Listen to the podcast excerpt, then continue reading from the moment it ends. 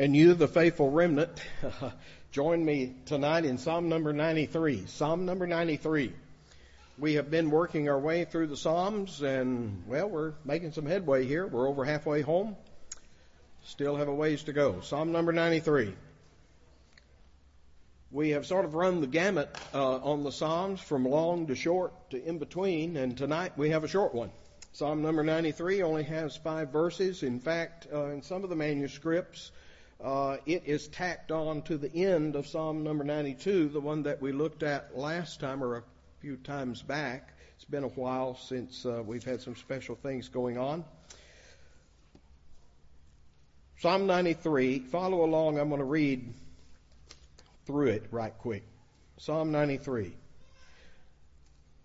The Lord reigneth. If you're reading out of a King James, you'll notice that the word Lord is in little caps, which is your clue that this is translating the Hebrew word Yahweh, Jehovah. So Jehovah reigneth.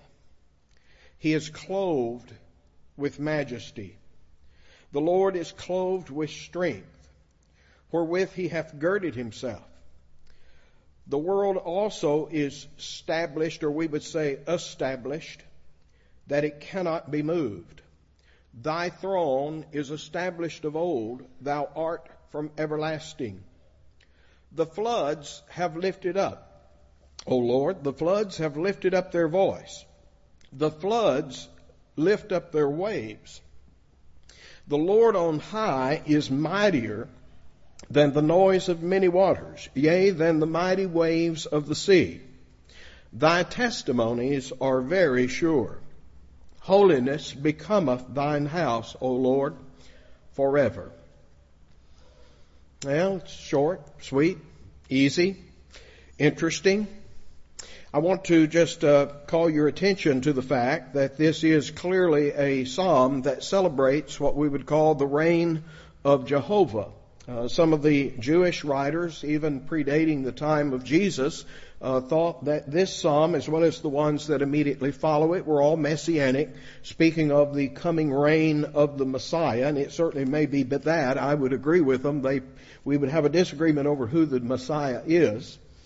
My uh, dear friend Don McKinney, who's now gone on to be with the Lord, um, used to take tour groups over to Israel And these various tour groups generally have a guide who's an Israeli uh, who will take them from place to place and get them safely ferried about.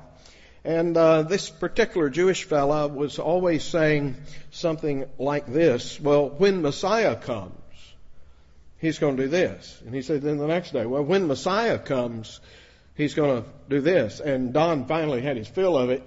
And the next time this guy says, "Well, when Messiah comes," and Don says, "You mean when he's coming again?" Well, that's, we believe Messiah has come. So they would even see that this is speaking of the reign of this one who comes in the name of his Father. Uh, let us take it verse by verse. We have that luxury tonight since it is so short. And let us first consider what we see here in verse 1, the statement that the Lord reigneth. Uh, right away, I would think that that does not sound all that astounding. In fact, there's other Psalms that begin with the very same words, that the Lord reigns. But have you really ever seriously thought about what that means? That God reigns. We, we sort of say around these parts that we put a lot of stress on the sovereignty of Almighty God. And what we mean by that is that God reigns. He's not trying to reign. He's not hoping you'll let him reign. He's reigning. He's God. In fact, if you don't have a God who reigns, you'd have to say, well, let me talk to the God who does reign. I've often said if you've got a disagreement there with Walmart, uh, you know, you, you probably are wasting, I'm saying Elizabeth used to work there and so, but you know, the girl at the cash register can only do so much for you, right? I mean, you know, you, you we may have a legitimate beef, but you can't do everything we want you to do. Uh, we might as well say, let me talk to the person in charge. Because they're the ones who can do what we want. And there are people who say, why in the world would you waste your breath praying to a God who is absolutely sovereign? And I would counter with the sta- question, why would you pray to a God who's not absolutely sovereign? Let me talk to who is. If it's fate in charge, then let's worship fate. Amazing fate, how sweet the sound that saved a wretch like me. Let's don't fool around unless God reigns. And so this psalm is basically dedicated to this proposition. But if we think about the occasion of this psalm, and, and, there's various guesses, I'm guessing that it is at the end of the Babylonian captivity. I believe this psalm is a rather late one, and I believe there's reasons for thinking about that. And the reason is, is that if ever there were doubts in the Hebrew people about whether their God reigned, it would have been during the Babylonian captivity. Because you have to understand that warfare was not just battle against armies fighting armies, but it's gods fighting gods. Uh, you remember David when he went down in the valley of Elah to fight Goliath and Goliath cursed him by the names of his gods. Well, David turned around and did the same thing to you. Come here, you big glute. I'm going to feed you to the birds. You think you're just resting, you know, you're just fighting a little boy. You ought to see the God behind me. So it is that it was seen to be that if you were defeated in battle, that not only was your army overcome, your God was overcome. And so here the Babylonians have come in and destroyed Jerusalem, destroyed the temple, carried the people away into Babylon, into captivity, and it would certainly appear that to the outward eye, the Babylonian gods had won. They're reigning. They're the big dog on the block. But over and over again, when we see the prophecies coming of their release from captivity, the good news, and, and my, there, there's so many ways I could go with this tonight. I've got to watch myself or I'll spend all my time chasing these rabbits. Because the reason is these passages are referred to in, in the New Testament where Paul will quote them and apply them to the New Testament evangelists taking good news to the people. And what he's doing, he's quoting good news that was brought to the people in captivity and bondage. In Isaiah, we talk about, let me ask you this question. When we talk about evangelists bringing the good news, the glad tidings, there's a particular part of the anatomy of those evangelists that is often spoken of in prophecy and prophetic terms. What would it be? Feet.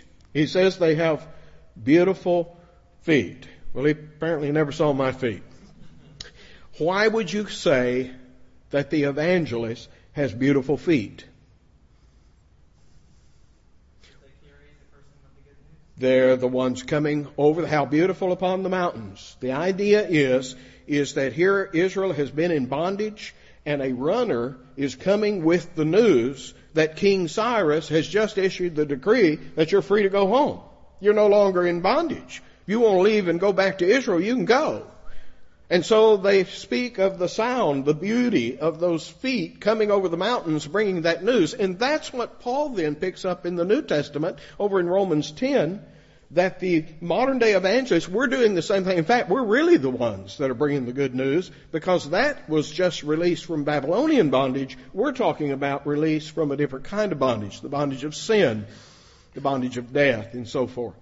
So just notice that they would come, they've got these beautiful feet because they're bringing the good news, but oftentimes that good news is couched in this phrase, say unto Zion, thy God reigneth. The very thing that you're doubting, the thing that you're questioning, the th- it does not look to the outward eye as if your God is in charge and calling the shots, but trust me, your God is reigning. And here's the token of it. Here's the proof. You're free. You've been enslaved. You were enslaved at His will. Now you're being freed by His will. And so therein lies the heart of the gospel.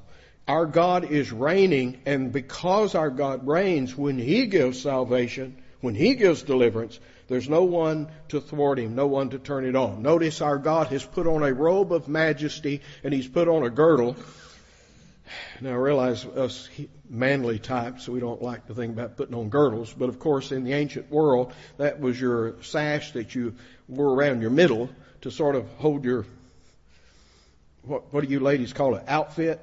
You, you hold your outfit together with this sash. And of course when you went to work or you went to battle, you would gird up your loins is the expression. You would tie that sash uh, between your legs and tie it up. And so the idea is that God, first of all, has a robe of majesty or what we would call glory, splendor, but He's also put on strength. His is not just a show of splendor. We, we think of the Queen in England. Hey, badmouth the Queen with an Australian here, but anyway, we think of the Queen in England and her, all her regal carriage and so forth and the jewelry and all of this, but the Queen really doesn't have much power anymore. The power's in the hands of the Prime Minister. She's just figurehead. I mean, she looks queenly, uh, goes around with that wave, you know, queenly wave, but that's about it. And our God not only is arrayed in royal robes of majesty, but he has girded himself with strength and with power. He has the power to back it up. And so that's the description of our God here in verse 1. This is not just a show God. He's not just putting on a vain show. He is a God who is reigning. And you'll notice then in verse 2 we have the consequence of this reign.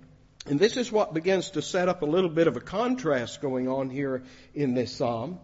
You'll notice that most of the time in the Old Testament, when you talked about the reign of a king, well, let's just look one up. Go, go to Second Chronicles just a minute. Go to Second Chronicles. You'll see what I'm talking about. In other words, when we talk about how the reigns of kings is described in the Bible, what language does the Bible use? Well, Second Chronicles chapter 20, verse 31. Here, here's just an example. I just sort of picked this out at random. Second Chronicles 20:31, and Jehoshaphat. Y'all remember Jehoshaphat? Good king, bad king.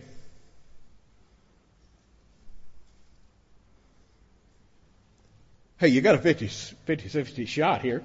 He's a good king. Yeah, he was one of the few really good kings. Jehoshaphat, Hezekiah, Josiah, they were, they were the really good ones, okay? Don't have a lot of those, but Jehoshaphat's one of those. Okay, here we got. Here's the description of his reign. Verse 31. Jehoshaphat reigned over Judah he was 30 and 5 years old when he began to reign, and he reigned 20 and 5 years in Jerusalem. Now this is just a random sampling. You'll find this kind of statement made about almost every king that ever reigned in Judah. They were this old when they began to reign, and they reigned for this long. When we talk about the reign of Jehovah, do we say, well, Jehovah was this old when he began to reign, and then he reigned for this long. Look at how verse 2 of our text expresses it. Verse 2 Thy throne is established of old, thou art from everlasting. There was never a time when our God was not sovereign. There will never be a time coming when he, he ceases to be sovereign. His reign what, what is it of uh, speaking of Messiah, of his kingdom, there shall be no end. He reigns forever and ever. And so notice the, because God is the God, the kind of God that describes himself, discloses himself as this eternal being. Therefore his reign is also eternal. His throne is eternal. Didn't start, doesn't end. Now, there's a sense in which Christ, the God man, has ascended to the throne of God, and the mediatorial kingdom of Christ has a beginning. But if we speak of the throne of God in, in absolute sense, there was never a time when God was not reigning on that throne, from the beginning to the end. And so you get the picture that the throne is established. You see that in verse 2? It's established. Now, what do we say? What do we mean when we say that something is established? Sent, assent, set. We lost something in translation there, Anthony. It's set. Good word. Good explanation. What other words?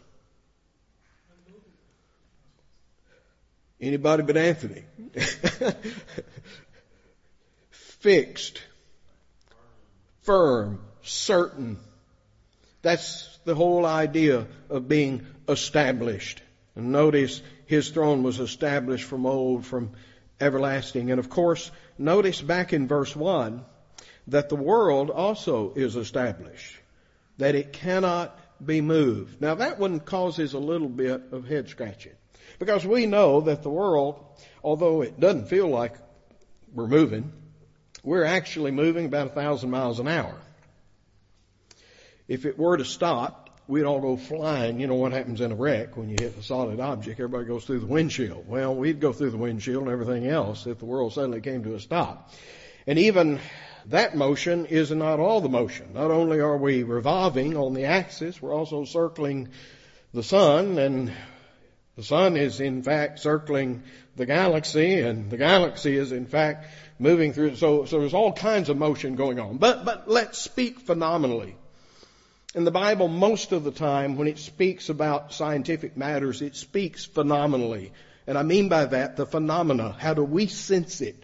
For instance, the weatherman tells you that the sun's going to rise and the sun's going to set at a certain time of the day. Scientifically, he's all wet. The sun doesn't rise, the sun doesn't set, the world turns. But phenomenally, that's how we describe it. That's how it looks to us. And to us, does it seem to you that we're moving a thousand miles an hour? It seems to us that we are setting still. Right? unless you have an earthquake or something like that. In other words, the world is fixed. It is steady. It's firm. It's, it's rigid. It's something we can build a house on and we don't have to worry about it shifting, so forth. And so notice the connection in verse 1 between the establishment of God's throne in the heaven and the establishment of the world on earth. And it's the idea that because the God who reigns over the earth is fixed and firm and established, so then he establishes the world. And what we're going to see in the next few verses is a contrast and, and between the world. Now this is not the world in the moral sense that John would use it in 1 John, that if you love the world, the love of the Father is not in you. Not the world as an evil place, but the world as the place where God's rule, God's reigning is experienced. And so the, the notion is, is that the earth is, is being controlled. It is being ruled by the sovereign rule of our God in the heavens. We, we, we think that everything's out of control, everything is helter skelter and chaos, and in fact, it's exactly the opposite. Everything is going exactly as God intended it to go. Nothing's out of control at all. Not one molecule of one drop of water anywhere in the world is not doing exactly what God, in His sovereignty, has called upon to do. Yes, Charles?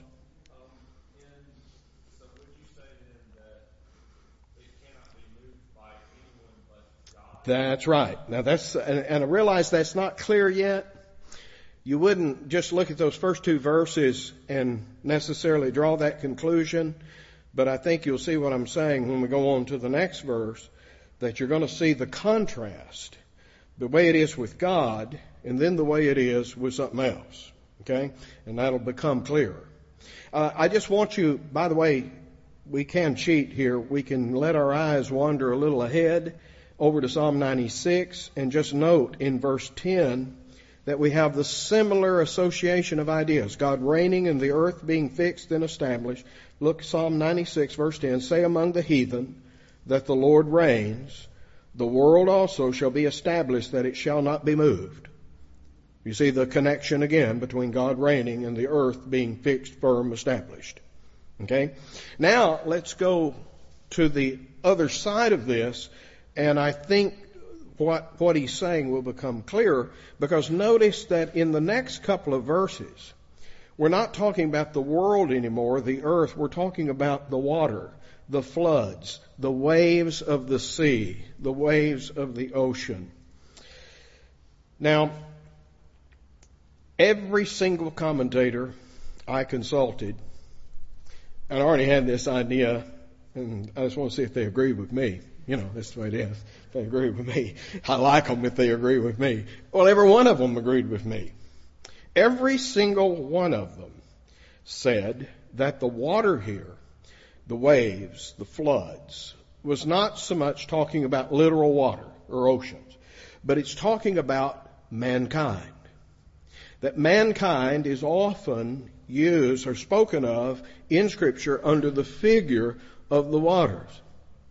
Let me, let me give you a couple of illustrations. Go to uh, Luke, Luke 21, the Olivet Discourse. When Jesus is telling his disciples about the destruction of Jerusalem and they want to know when that's going to happen, what's going to be the sign, so they can get out of Dodge, you know. And uh, he begins to give them a description of what's going to happen. Uh, we're not going to talk about all that, just want to point out one verse. Luke 21, verse 25. Jesus says, There shall be signs in the sun, in the moon, in the stars, upon the earth, distress of nations with perplexity, the sea and the waves roaring. There's that association between the waves of the ocean being like the nations in their upheavals, in their flux. Let me use the word flux. We had a whole bunch of words, Anthony gave us most of them, that describe being established. Now notice that we're dealing with something that is the very opposite of being established. And if I'm right and all these other commentators are right, and that's an if, statement is not clearly drawn here that this is talking about mankind or the nations, but I think that's the sense of it.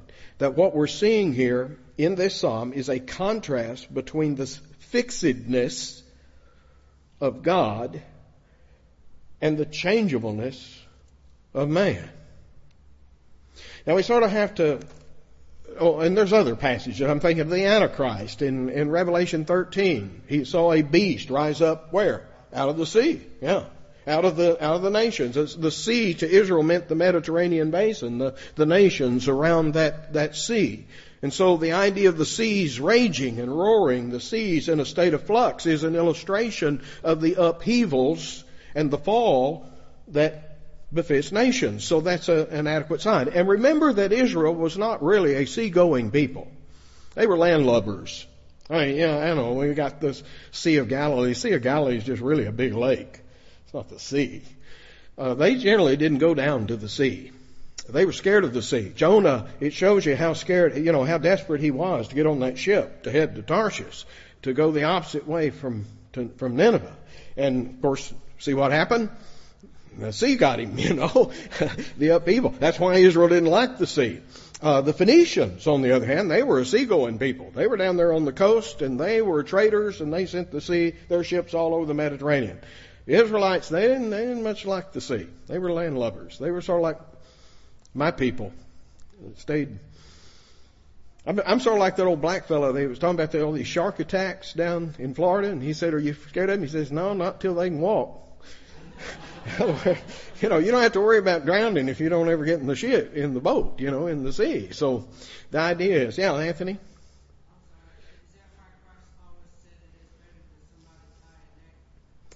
Cast you into the sea? Hmm. Yeah, it's the abyss. The deep, this is the depths of the sea. Yeah, yeah. You see the allusions to this in, in scripture. And so the sea was a very frightening place, and I could almost watch an Israelite uh, setting, say, up on a mountain, thinking of Mount Carmel that overlooked the Mediterranean Sea. It's where the port city of Haifa is today. And, and sitting up on the beach or up on the rocks, watching the roaring of the sea. Now, I have never been on the ocean when there is a real big storm going on. I make it a point not to be on the ocean in such times, but talking to those who have been in that scenario even if they're on a huge vessel, the waves of the sea are a frightening, terrifying, humbling thing. Mountainous, huge, dwarfing the ship. Scary. And notice sitting on the shore, watching the raging of the sea, watching the waves come in and dash themselves upon the rocks there at the shore. It's almost, I can almost envision this, whoever wrote this psalm, sitting there watching that and then penning his thoughts. Because that seems to be the contrast. Notice in verse 3 again, the floods have lifted up. And to lift up is, of course, the expression, uh, it's nasa in Hebrew, to be lifted up in pride, usually. To be lifted up. You know, the proudful man, he's got this high look on his face. He's lifted up himself. So the waves, and of course alluding to the nations of humanity, they've lifted themselves up. Notice they've lifted up their voice. It's not just the wave itself lifts up, but of course the sea makes a roar. So they've not only lifted up the wave, they've lifted up their voice. And do the nations do that? Well, you bet they do. They, they boast, they make their boast and they're braggadocious and all of that. And so the idea is here is mankind that is lifting itself up, bragging, boasting about itself. The floods lift up their waves. But notice verse 4 the Lord on high is mightier than the noise of many waters, yea, the mighty waves of the sea. Here we have the idea that, let, let me ask you a question. If you were to take let's say you got this storm. Let's say you're down at, you know, down at Destin and, and the storm. We were, we were, by the way, at Gulf Shores just a couple of weeks ago for two days with my daughter. And the tropical storm, tropical storm Debbie was, we were just in the edge of it. But man, the wind was blowing. We didn't get any rain, but the wind blew like crazy, and boy was the ra- the sea going. The ocean was up in upheaval. And um, if I took a picture of that, let's say I want to take a picture of this great big wave. I take a snapshot. Ten seconds later, I take another snapshot. What happens to that wave? It's not there anymore. What was up is now down, and what was down is now up. You get the picture? That the sea as much racket as it makes, as much agitation as you see, there's nothing steady and permanent about it.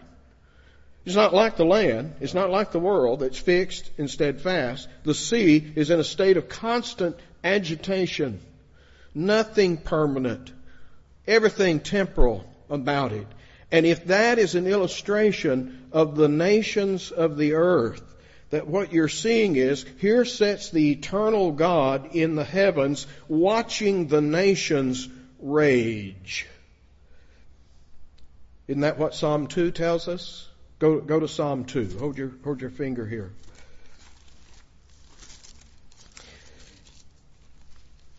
Here's the nations raging. If our illustration is correct, then this is the waters of the sea, the waves of the sea lifting themselves up. Psalm 2 verse 1. Why do the heathen rage? The peoples imagine a vain thing. The kings of the earth set themselves and the rulers take counsel. Here's their noise. Here's their boast. They take counsel together against the Lord and against his anointed saying, let us break their bands asunder. Let us cast away their cords from us. In other words, we're going to declare our independence from God. Well, God must be worried. Verse 4 He who sitteth in the heaven shall laugh. The Lord shall have them in derision. Here is this sovereign, eternal God listening to the boisterous voice of the waves the waves that aren't even going to be there. Can you imagine how puny a temporal being like you and I must appear in the eyes of an eternal God? And we make our threats and we make our boast and we're going to say this is what we're going to do and so forth. And, and he doesn't even have to get excited. He just laughs. Laughs at our folly, laughs at our foolishness. Oh, little wave, give you a few more seconds and you'll not even be there anymore. And notice the nations I, I think that Psalm 40, when it talks about, uh, Psalm 40, Isaiah 40, that all the nations of the earth, they're like the small dust of the scale. They're like a drop of the bucket. The small dust of the scale. In the old days, you went to the store and they weighed out your produce. They didn't put them on the fancy scales that they got today. You had the, the weight. And, you know, they'd put a weight over here and a weight over here till it balances out. But would you, ladies, if you were buying some tomatoes in a scale like that, would you say, wait a minute, wait a minute, let me get that dust off that scale over there. That's going to mess up the weight. I mean, are you really concerned? I mean, the dust of the scale is so negligible you don't even pay any attention to it. Or the small drop of the bucket. As you're pulling your bucket up out of the well, some of the water sloshes out the top of the bucket. Do you say, oops, I gotta start all over again. Look at that, a drop spilled out. In other words, notice the statement is that the nations, all the nations of the earth are like the small dust of the scale. They're like the drop of the bucket. They are, to use Isaiah's terminology, less than nothing. I don't know how you get less than nothing. Less than nothing compared to God. And here you see it. Notice the contrast in this psalm. The fixedness, settledness, steadfastness of God Almighty and the roaring of the waters down here. Permanence contrasted with transientness. Eternal contrasted with that which is temporal. The Lord's higher than the waves. Don't get excited about what the waves say. James?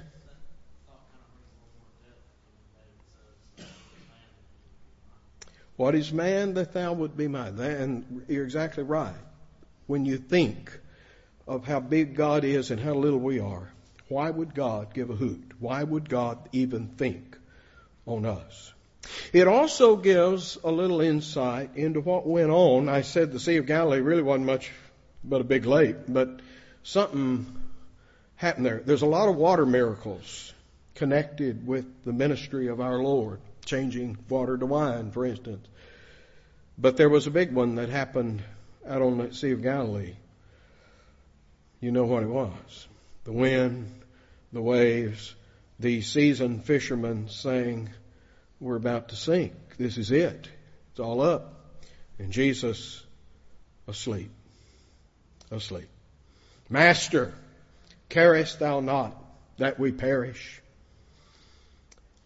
O ye of little faith, Jesus stands and says to the waves and the wind, Peace, be still.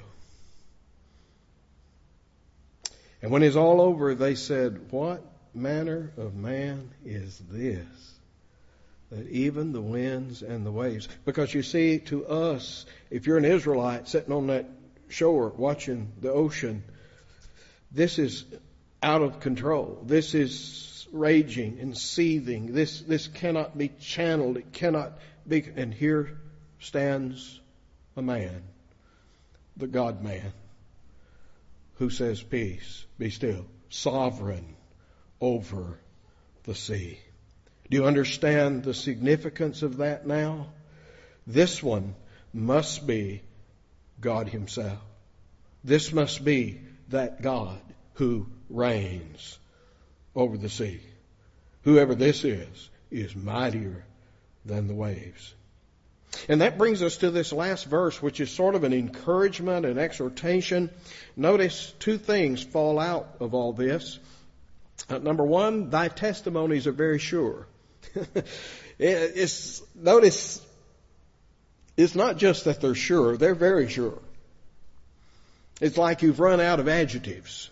How do you get sure than sure? It's either sure or it's not. Sort of like being a little bit pregnant. It's like being a little bit sure. You know, you're either sure or you're not.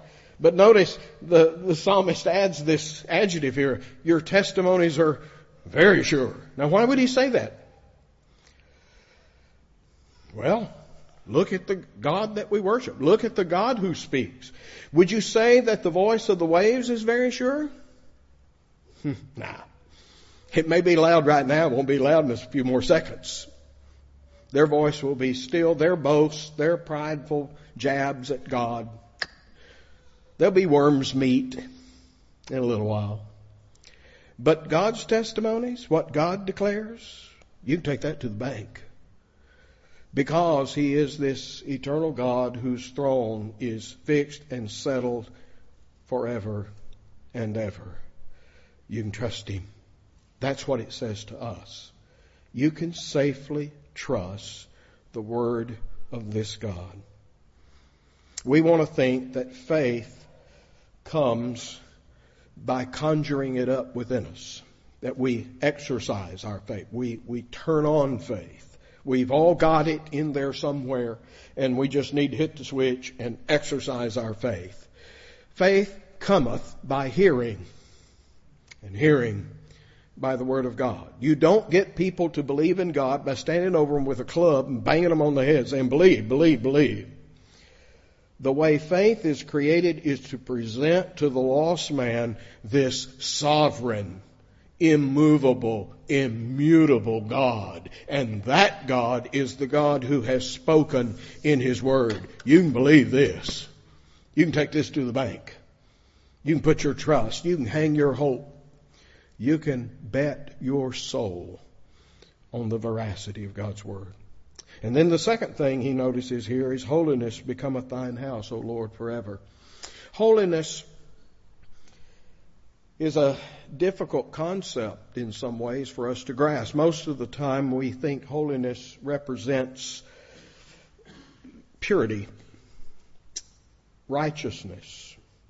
And it does but that's really not the root meaning of the word. The word means to be set apart. And first of all, notice that the God that we worship is a set apart God. I mean by that, that He's in a class by Himself. There are no rivals. There are no other gods. He's unique. He's the only God. He's holy. And then the notion of holiness carries with it, and I made up this word, because there wasn't one I could find anywhere else, but that holiness means other thanness. The other thanness of God. We can describe our God in the terms of other thanness. You, you mean what? Other than you. Whereas you have some wisdom, His wisdom, infinite, other than you, your wisdom. You have some power, right? But His power, infinite other than this compared to yours. In other words, you see, not only is he in a class by himself, but all his attributes. That's why we say that holiness is not so much an attribute of God as it is the sum total of all his attributes. It's all his perfections rolled into one. It's who and what God is. And he's in a class by himself. He's holy. And therefore, holiness becometh him. In other words, the one who would be, approach God needs to come in holiness. He needs to come with clean hands, pure heart. And you say, here's where cleanness and purity comes in. Clean and purity as God defines it. In other words, we need to come in the way that God Himself. I, and I'll just sum all of this up in saying what we ought to come away with tonight is this absolute wonder of the other thanness of God. How unlike us He is. And as James said a moment ago, why in the world would he think about a worm like me? A little old fire ant goes across the floor, I just squish him. I don't like him. Aggravates me. And yet God must be far higher than me than I am of the fire ant. I don't care what the fire ant thinks. Why would God care to disclose himself to me? And so there is this sense in which God is apart from us, He's transcendent, He's not like us. And yet at the same time, here's the other wonder that God has made a bridge between us and Himself in the person and work of His Son. His Son coming into this world and becoming one of us to bring us to God. That God might, through His Son, open a way of approach to His presence.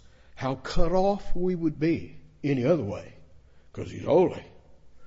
I remember the text back there in Joshua. All the Arminians love to quote You know, where Joshua says, as for me and my house, we're going to serve the Lord. You choose this day who you'll serve. Me and my house, we're going to serve the Lord. And they say, well, see that there, it's all in a choice. I say go back and read that text real good. Joshua, what is 24? You read carefully what Joshua said. He says, choose you this day who you will serve. Either those gods back there in Egypt that you came out of, or these gods over here on the other side of the river in Mesopotamia, Babylon. Choose you which of those gods you'll serve. But as for me and my house, we're going to serve the Lord. And they said, oh, we'll serve the Lord. We're going to serve the Lord. And he says, you cannot serve the Lord because he's holy. Go back and read the text. You can't do that. He's too holy. Do you understand the amazing thing that God has done for us in Jesus Christ in that he has enabled us to draw nigh in peace, in blessing to this thrice holy God? Good time for fireworks to go off. It's a good, good punctuation mark. Okay. Well, let us um, close tonight with a time